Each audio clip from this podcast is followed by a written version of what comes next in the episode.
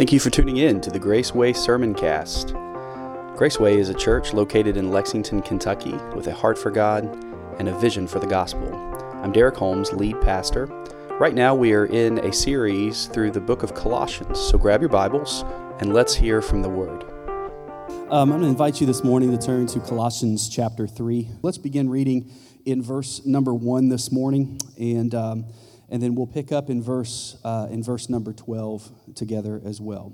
Beginning in verse number 1 jesus or paul is saying this if you are then risen with christ then seek those things which are above where christ sits on the right hand of god. Set your affection on things that are above not on things on the earth. For you are dead and your life is hidden with christ in god when Christ, who is our life, shall appear, then shall you also appear with him in glory. That is basically what we were just singing a minute ago. That Christ one day is going to return and he's going to take us to heaven. But what about now? What until we are able to go to heaven, either by our death or by Jesus calling us to heaven when he returns? What about now? What does it mean? What is my life supposed to be about now? And if we go down in verse number 12, uh, we, we, get that, we get that idea. He says in verse number 12, Put on, therefore, as the elect or as the chosen of God, holy and beloved. Put on bowels of mercies, kindness, humbleness of mind, meekness, long suffering, forbearing one another, forgiving one another, if any man have a quarrel against any. Even as Christ forgave you, so also you should do. And above all of these things, put on charity or put on love which is the bond of perfectness. And let the peace of God rule in your hearts, to which you are called to one body, and be thankful. Let the word of Christ dwell in you richly, in all wisdom, teaching and admonishing one another in psalms and hymns and spiritual songs, singing with grace in your heart to the Lord. And whatever you do in word or in deed, do all to the name of the Lord Jesus, giving thanks to God and to the Father by him. Let's pray. Father, I thank you once again for who you are. As we come into worship you, Lord, we realize that our worship is an offering that we give to you. It's an offering that we return to you for the offering that you gave to us on the cross. That you offered yourself so that we might have eternal life, so that we might have forgiveness of our sins, and that you rose from the dead so that we could so that our sins could be conquered and our sins could be sent to the grave, so that we could put off the grave clothes and put on the righteousness of the Lord Jesus Christ. We thank you for it, God. Thank you for how, uh, Holy Spirit, as you're leading us through this book of Colossians as your church, how we are learning and being reminded, Lord Jesus, of just how preeminent you are and how preeminent you are to be. And we ask that where we have not made you preeminent, you would forgive us and you would show us how we can bring you into a place where you are number one in our lives, in our hearts, and in our church. And Lord, when that takes place, when you are number one among your people, then you will be seen in the way that you are, in, in, that you are intended to be seen in this world that does not know you yet. And so I pray this morning that we would humble ourselves in your word, and that we would humble ourselves and con- have ourselves conformed to your image as is portrayed in the word this morning. For it's in Jesus' precious name we pray. Amen. So, Halloween is over finally. We tried to push it out a couple more days, right? We had Halloween was on the 31st, but we didn't trick or treat until last night because it was so cold and nasty on Halloween. So it's actually now, I believe, it's actually appropriate to begin thinking. And let me say this to begin thinking about Thanksgiving and Christmas. Uh, I mean, some networks have been playing Christmas movies since like the beginning of October, right? Um, so in in celebration of that, now it's now it's kind of getting to where okay, I can accept it. Real quick on the count of three, shout out. What is your favorite Christmas movie? One, two, three. Okay, all right. I, I didn't recognize any of those. Um, none of you said my favorite. My favorite story is The Christmas Carol. Uh, there's a lot of different versions that you can choose from. You know, I like the Mickey's Christmas Carol. Anybody with me on that one? That's the best version of the Christmas Carol that was ever produced. It's kind of an awesome story about redemption about a second chance, right? Everybody knows the key character, Ebenezer Scrooge or Scrooge McDuck um, from, the, from the right one from the Disney. That's, that's the way Dickens intended it. He intended uh, for it to be played by ducks and mice. I mean, that's just the way he intended it when he wrote, when he wrote the classic book, to be by the way. But it's the classic story about a man who is greedy, he's selfish, and he gets a visit from the ghosts of Christmas past, present, and future. He gets to evaluate his decisions that he made in the past, and he gets to listen in on what people think about him in person uh, and the person that he is. But what really causes him to change is when he sees a vision of his own funeral. He hears how he's remembered, and once he sees the death of his old self, he decides that he's going to rewrite his own obituary. So he gets this opportunity to have a second chance. And from then on, he becomes kind, he begins generous, he becomes, uh, he becomes beloved. Things. That story has a lot of staying power through all of these different generations because deep down inside of ourselves, we all have something that we lo- would love to say, I would like a chance to rewrite a portion of my life. I would like a second chance. I would like a chance at redemption in something in my life. But does that ever really play out in real life? That's a wonderful story and we, we know it was a fictional story. Does it ever play out in real life? Well, back in the 1800s, it actually did in some form or fashion. There was not actually ghosts of Christmas past and all those stuff. That, none of the spirits showed up, but there was a man, and his name was Alfred, back in the 1800s, and he was given a chance to rewrite the story of his life. Alfred's family was known all throughout the world in the weapons manufacturing industry. Alfred's father had built underwater mines for Russia uh, that helped Russia through many of their wars. And Alfred himself had become famous for developing new types of explosives. He had 335 registered patents for detonators, blasting caps, smokeless gunpowder. In 1867, he invented the modern form of dynamite that was used in many, in many wars. He built a tremendous family fortune in nearly 100 factories spread throughout the world to keep up with the demand for explosives and for munitions. In 1888, uh, Alfred's brother, whose name was Ludwig, he died of a heart attack. But a local French newspaper mistakenly thought it was Alfred who had died.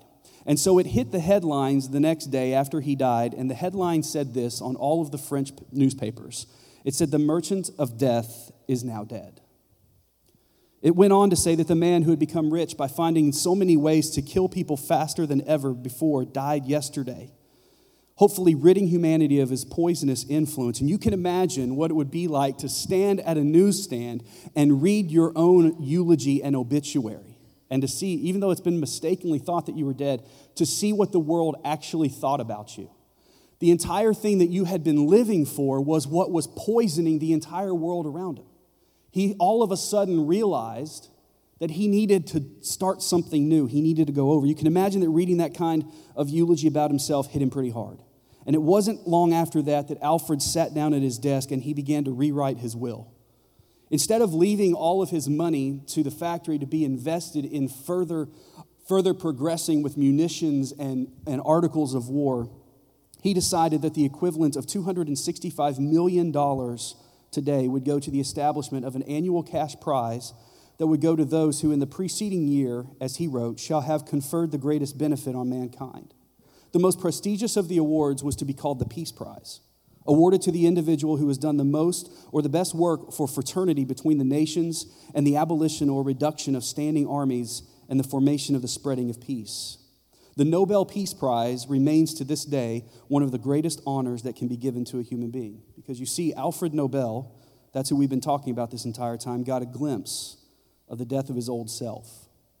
And like Scrooge, it gave him an opportunity to write a brand new ending for his life. And today, no one remembers him as the merchant of death. You see, if I had said Alfred Nobel at the very beginning, most of you would have already connected to the Nobel Peace Prize. But when you hear just Alfred and you heard about who Alfred was, he wasn't someone to be celebrated or remembered well. But Alfred Nobel, because of this moment in his life, this life changing thing, he, he found redemption and he found a second chance and a chance to change things around. So, both the fictional story of Scrooge and the real life story of Alfred Nobel tells us that sometimes we're given an opportunity to rewrite the story of our lives. And that's really the idea that's behind chapter number three. As we begin looking at Colossians chapter 3, we are reminded that we have been given new life, a new chance, a second chance. We've been given redemption in Jesus Christ.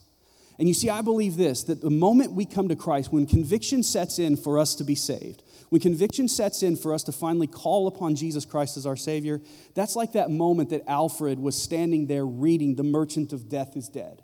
That's like the moment that Scrooge had saw people sitting around and what his life had been like. That's that moment that we come to understand I need a change. And the only change that I can get is through Jesus Christ raising me from spiritual death into spiritual life.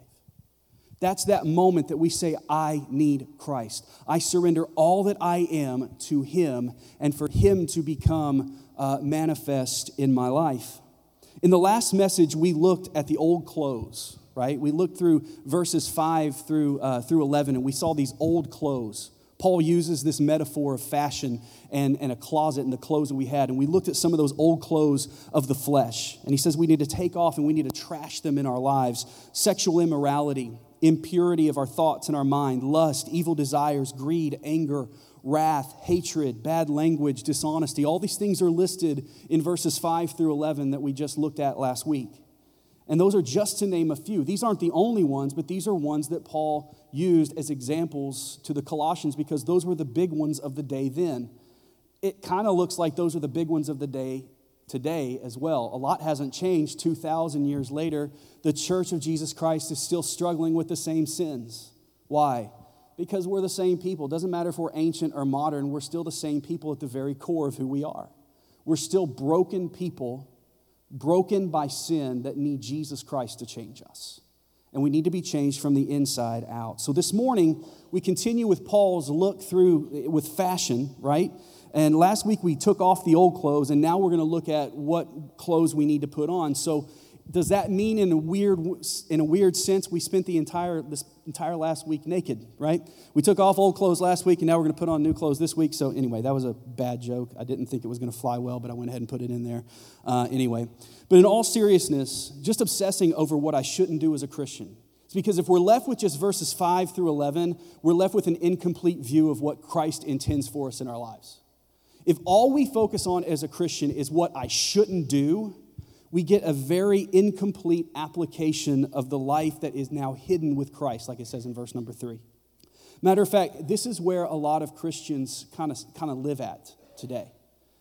They've got the wrong idea that to be a Christian means to just avoid every sin that, there, that is out there. And while that is true, while we are no longer given to sin, and while sin should be something that should be avoided, our Christian life is also much more about what we embrace in Christ.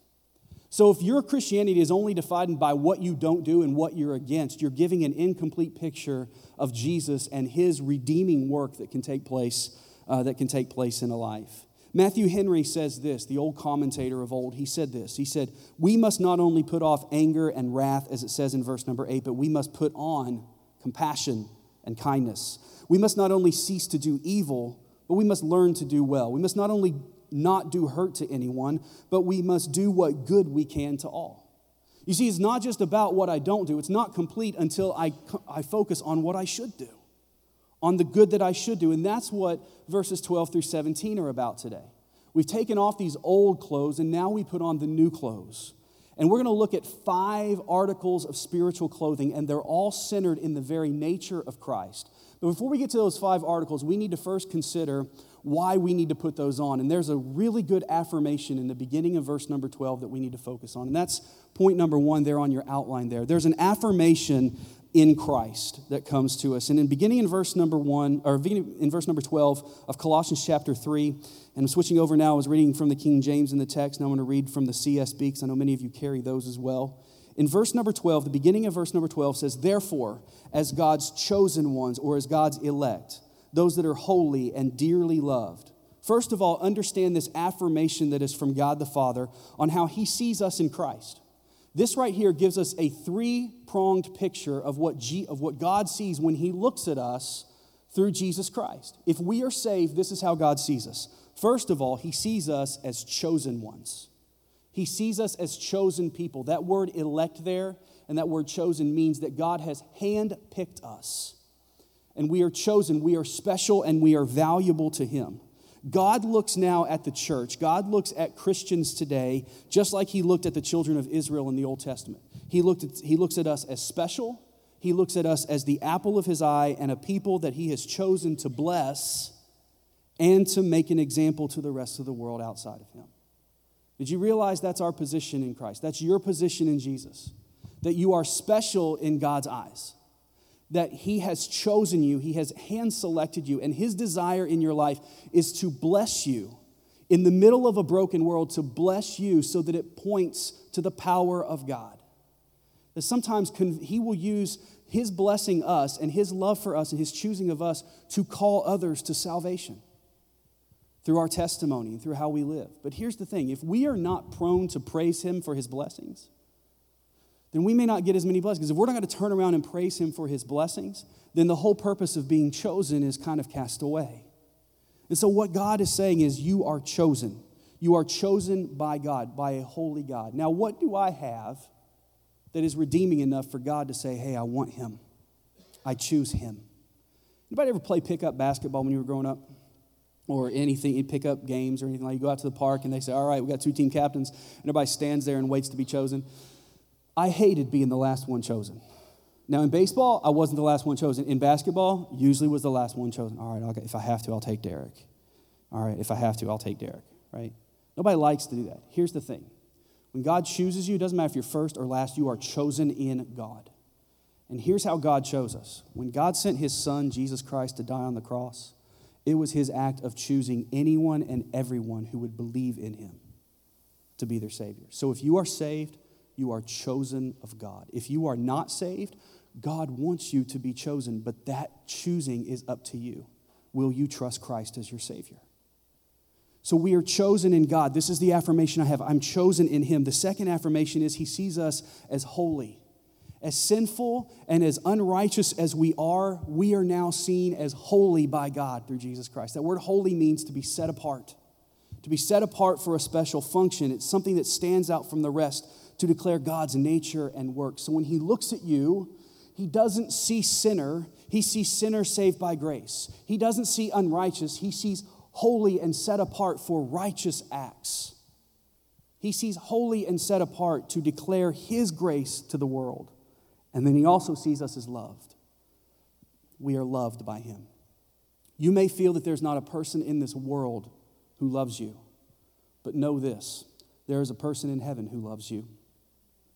And his spirit is alive and well in the world today through his children. And if his children have not been showing that God loves you, that's shame on his children. That's shame on us if we've not been showing forth his love.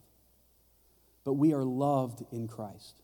And so here's the affirmation that God uses to move towards the exhortation that we get as we get into the next part. So, the first article of clothing that we need to put on is the character of Christ. I cast off sexual immorality, anger, malice, hatred, all of those things. And what do I put on? I put on the character of Christ. He says in verse number 12 put on compassion, put on kindness, humility, gentleness, and patience. These five virtues, these new clothes that we put on, uh, are what we are supposed to display in our living. This is our character now. It's the character of Jesus. These five things are the direct opposites of the five vices that are mentioned in verse number five. When he says put off sexual immorality, he says put on compassion. Compassion is pure love. It's love in the way that God intended, love that doesn't take advantage. Put on kindness and humility and gentleness and patience. They're also the evidence of the fruit of the Spirit that is alive and well within us. They're also the qualities that are possessed and portrayed in the nature and in the life of Christ. So Jesus says, or Paul says, cast off all of this other stuff, cast off this sin, and put on the character of a holy and righteous Savior. Now, here's where we see the character of Christ expressed. These are the actions, these are the heartfelt things, but here's where we see how that plays out. How does that play out in action? Well, if I'm compassionate, if I'm kind, if I'm humble, if I'm gentle, and if I'm patient, then I will, in verse number 13, I will bear with one another. I will forgive one another if anyone has a grievance against another. Just as the Lord has forgiven you, so you also are to forgive. So here's what Paul says. He says, how, am I, how are you supposed to dress as a believer? You dress just like Jesus did. That doesn't mean I go put on a tunic or anything and walk around. What it means is I put on his character. When you think about Jesus and what he's done in your life, one of the things you cannot get away from is he has forgiven you and He is borne with us. I think about all the times that God has stuck with me when I've run away from Him. I've run out of opportunities. I should have at least. But God says, No, I will never give up on you. And that's the way we need to relate to one another as the body of Christ. I'm not going to give up on you. You may hurt, you may mess up, you may do all those. And, and for those of you who are involved in helping to disciple other people, you have to have that patience, that forbearance with one another. We have to be willing to forgive one another because, yes, we are in Christ. Yes, we are being made in his image, but we're not completely there yet, which means we're going to mess up. We're going to mess up. That's why Paul even said, Follow me as I follow Christ. What he's saying there is, Don't follow me when I'm not following Christ. We are going to mess up. We are going to irk each other, and we have to learn to forgive. Why? Because Jesus did that to us. You ever thought about how much you may irk God? We can irk God a lot, but He loves us and He forgives us when we come to Him and ask Him for that. We need all of those virtues if we're going to obey the command of verse number 13. See, bearing with one another requires endurance that doesn't just give up on someone or throw somebody away when things get difficult or when they wrong you. Bearing with someone means I need to exercise compassion, I need to exercise kindness, and I need to exercise patience. Forgiving one another is going to take compassion, humility, and gentleness. None of this will be possible if the Spirit is not given control in our lives. See, if I let the flesh take control, I'm going to give up fast. But if the Spirit is in control, we can't because the nature of God is to love and keep on loving, is to forgive and keep on forgiving when it's asked for. So, just as the Lord forgives us, is how we are supposed to treat people. If you've been forgiven by Christ, you should forgive like Christ, is basically what it's saying. If you've been forgiven by Christ, then we don't have a choice. We must forgive like Christ. And so, when Christ forgives, how does he do it? He forgives quickly and he forgives completely. He doesn't say, "Well, let me think about it for a while," or after I've cooled down and I'm not mad at you anymore, maybe I'll maybe I'll forgive you. He forgives quickly and he forgives completely. I struggle, Stacy will probably be the first one to tell you, I struggle with forgiving quickly. I'm ready, when I am ready to forgive, I'm ready to forgive completely, but I struggle with, with forgiving quickly. Does anybody else struggle with that? I want to stew in my anger for a little while. I want to stew in the fact that I was wrong. I want to feel bad about myself. Now, that doesn't happen much because my wife is near perfect, right? Near perfect. But you know, I want to stew in it for a little while. Anybody else with me? You want to stew in it? You want to feel you want to feel that that hurt for a little while? Okay, good. There's a there's a a really good support group I've been going to for that. Um, I'm the only member right now, but I, we're taking applicants later. So we need to put on the character of Christ, one that is forgiving, one that is patient, one that is kind. The second thing we do is we put on the love of Christ.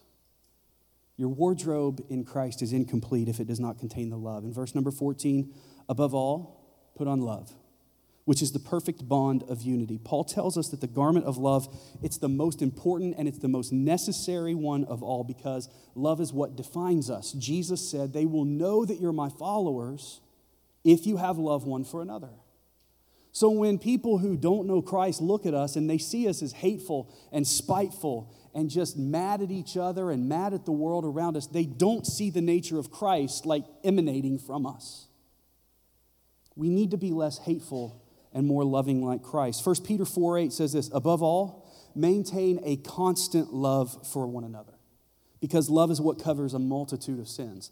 Now, that doesn't mean if I sin, but I have love in my heart, that I'm not guilty of sin. What it means is it will, it will help to bear with a multitude of other sins against us.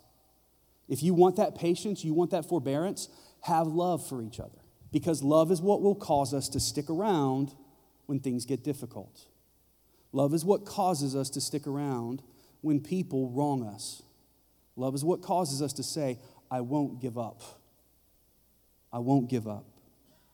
Love provokes us to forgiving others like him. It goes without saying, this is not the only time the Bible tells us that we should love one another. It is a running theme throughout Scripture. In 1 John, he said this without love, without love, our Christian character should be called into question if we are not loving people, then our Christian character and our Christ likeness should really be called into question. Is really what 1 John tells us. Paul told the Corinthians that there are three fundamental abiding qualities of the Christian life faith, hope, and guess what the next one is? Love. And then he says that the greatest of these qualities is love. Love is what makes everything in our faith genuine. We can go through the motions, we can hold up holy hands, we can worship, we can be at every service. But if love is not apparent in our hearts, and if love is not res- the love of God is not residing in us, the Bible says we're faking it. We're faking it. Loveless action is probably the greatest contributor to the world saying that the church is full of hypocrites.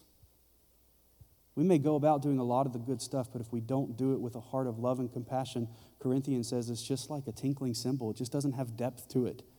It's just kind of froofy. It's just surface level, and it's not real. You see, but when Christ is preeminent in the believer's life, the love of Christ will flow from everything that he or she does. When Christ is preeminent in our life, his love will flow. When Christ is preeminent in the church, there's a warmth that is generated from a Christ like love among its people. It's my desire, my prayer, that our church would be a church where people, when they come in, they may not say, Man, they got the greatest thing going on over there, but when I go there, I feel loved. When I walk in that door, I know that people love me and care for me and are there for me. You see, because that will cover a multitude of sins, that will cause them to overlook. Hey, they may not have the best looking preacher, they may not have the best, the most gifted orator that speaks every Sunday, but those people there, they love me and they care about me. They may not get the PowerPoint right every week, but man, when I go there, I know that I'm cared about and I feel like I'm part of the family. That's what the church is supposed to provide to a cold and callous world. It should be something different where you know that the rules and the heart and the way of Jesus reigns when you're in the church. Because when that happens, the third, the third article of clothing, the peace of Christ, is felt very deeply. In verse number 15, he says, Let the peace of Christ, to which you are also called in one body, rule your hearts and be thankful. So the peace of Christ is to rule our hearts. But this is something that you talk to people. It doesn't matter if they say that they're in church and they're a part of, they're, they're a Christian or not. A lot of people today exhibit a great amount of stress, anxiety, chaotic feelings that are opposite of peace that we should have. But we need to understand, too, that peace and happiness are not the same thing.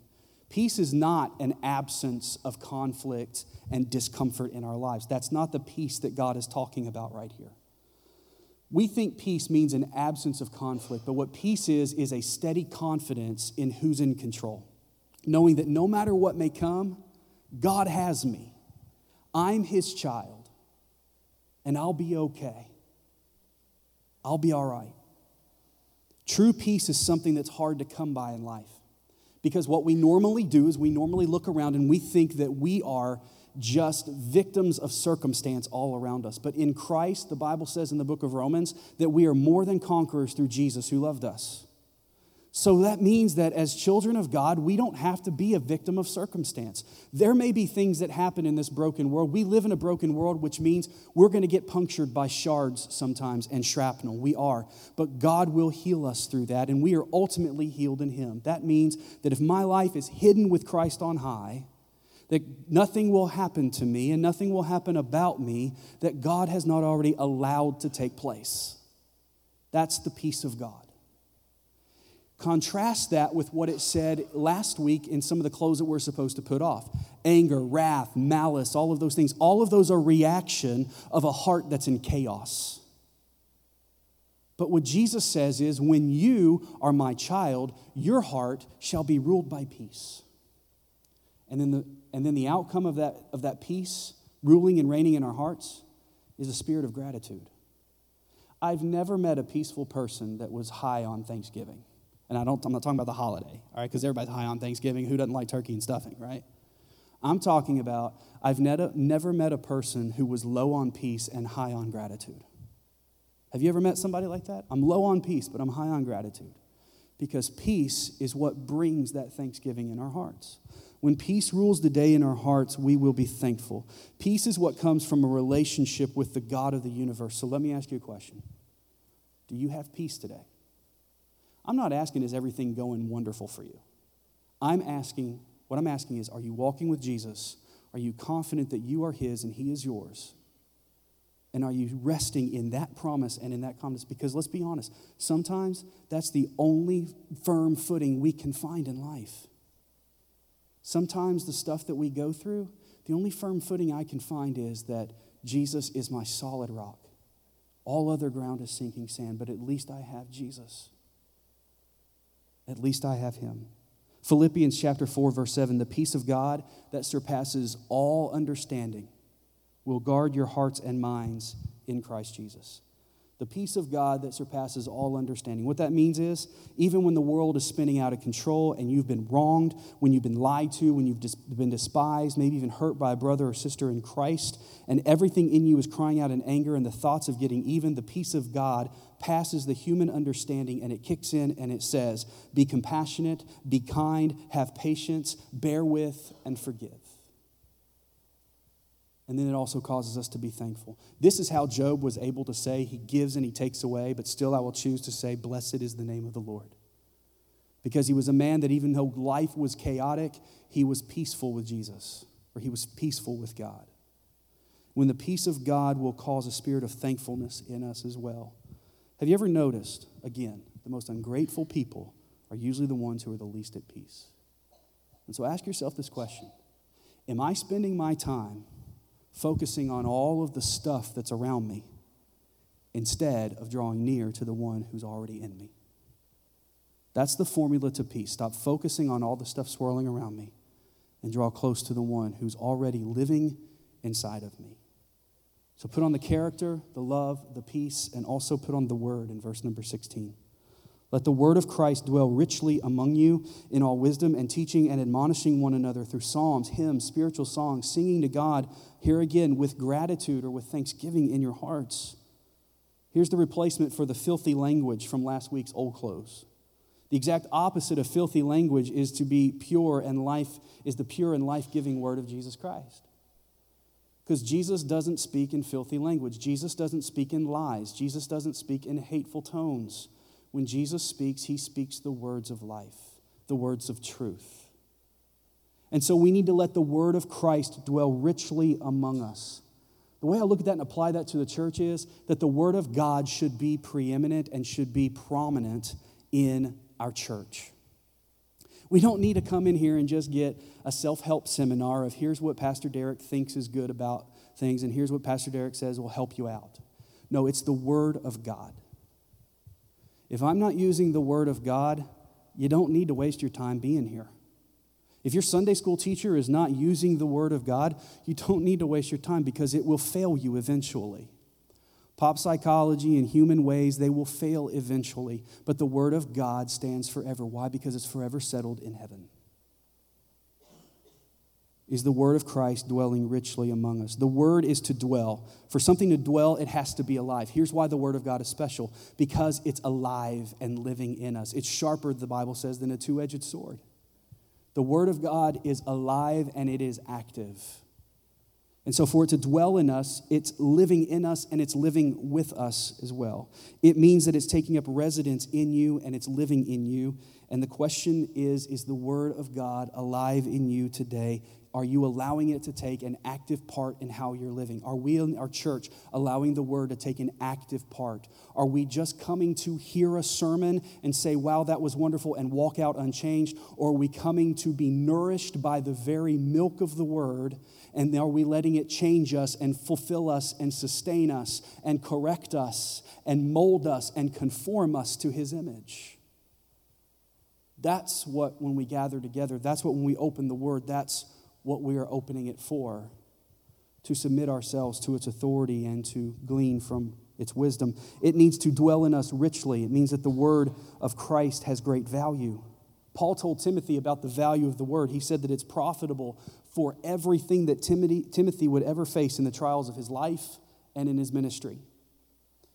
This is practical instruction on how we're to relate to one another in church life.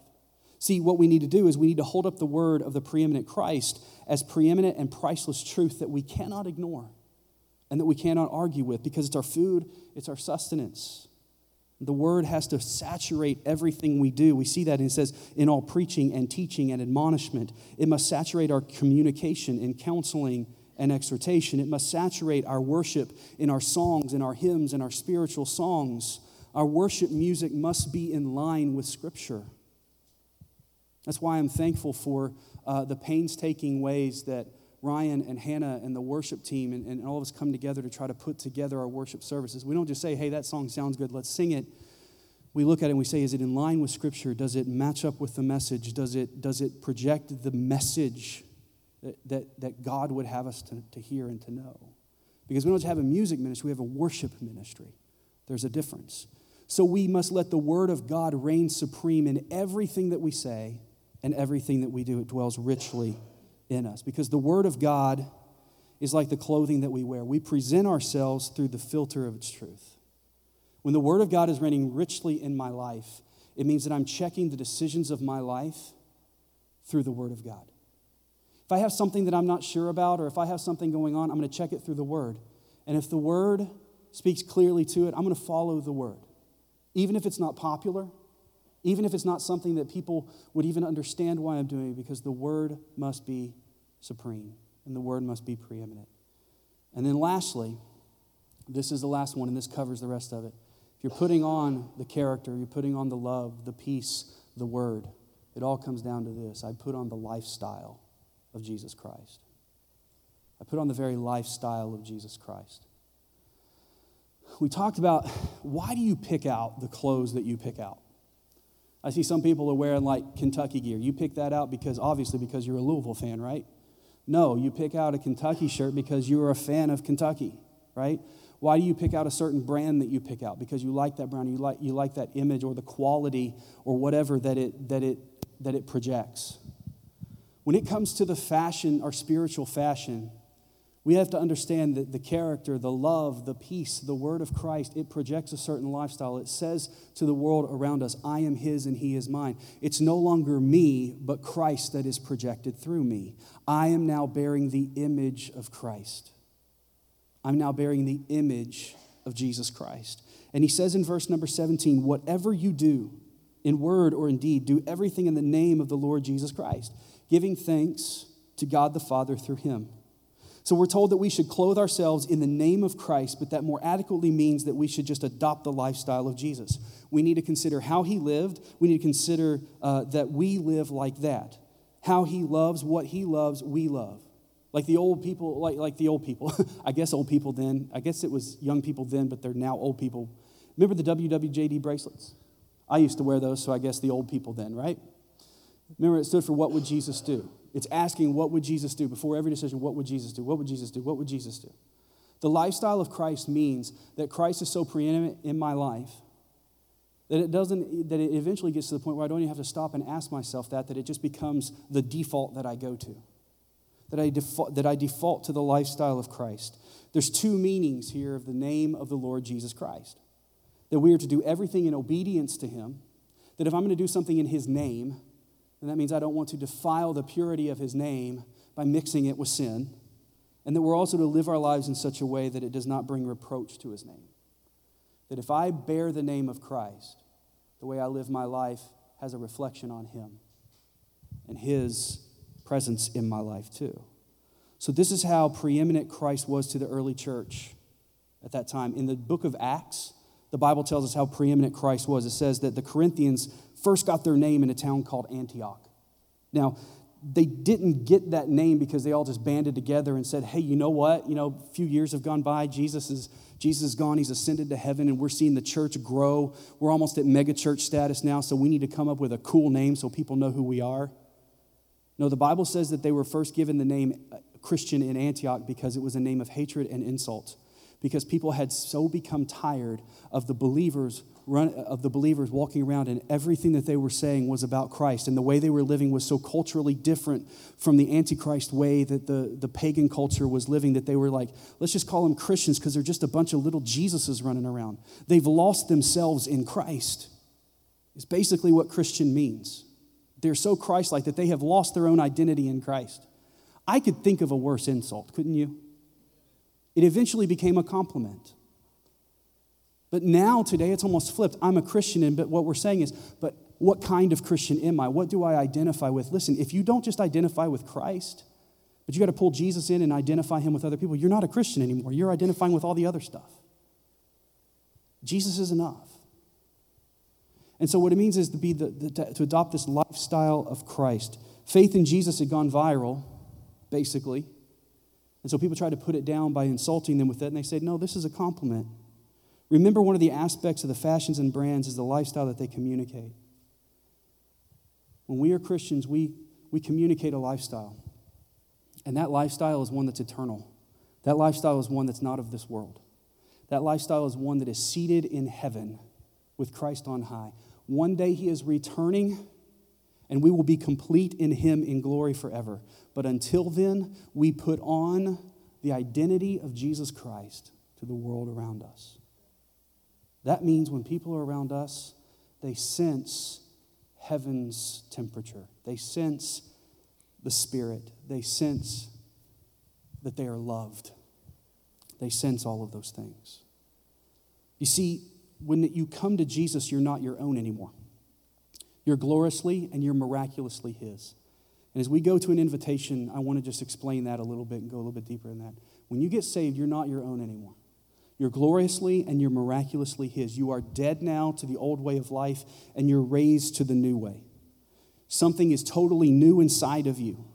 And with it comes a new lifestyle, one that's no longer a slave to sin and to death, one that is free to glorify the Creator the way that He originally intended before sin in the garden. But something happened in the garden. Just as in the garden, when Adam and Eve made the choice to sin, you and I have a choice to be forgiven or not. That's why the choice of salvation is so prevalent, and this choice of salvation must be given at every opportunity. The question today as we close out is this Are you saved? Are you alive in Jesus Christ today? Have you been saved? Have you trusted Him? Has there been a time in your life when you said, God, be merciful to me, a sinner, when you realized that you are lost? Just like Scrooge and just like Alfred Nobel, you realized the way I've been living is just the way of death. Something needs to change. And, folks, I'll tell you, you can try anything and everything you can to change by yourself, but you'll never be able to because only Jesus Christ can raise you from spiritual life to spiritual death. All have sinned and come short of the glory of God. All have sinned and come short of the glory of God. Not one of us is righteousness enough.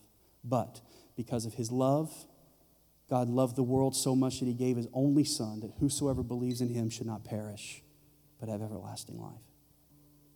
So the question this morning is Do you know Christ as your Savior? Have you put your faith and trust in Him? If you haven't, let today be the day of salvation. Call upon Him to save you today. He'll save you no matter what you've done, no matter where you've been, no matter how much you've been wearing those old clothes. They come off just as easily when Jesus, when Jesus puts his hand on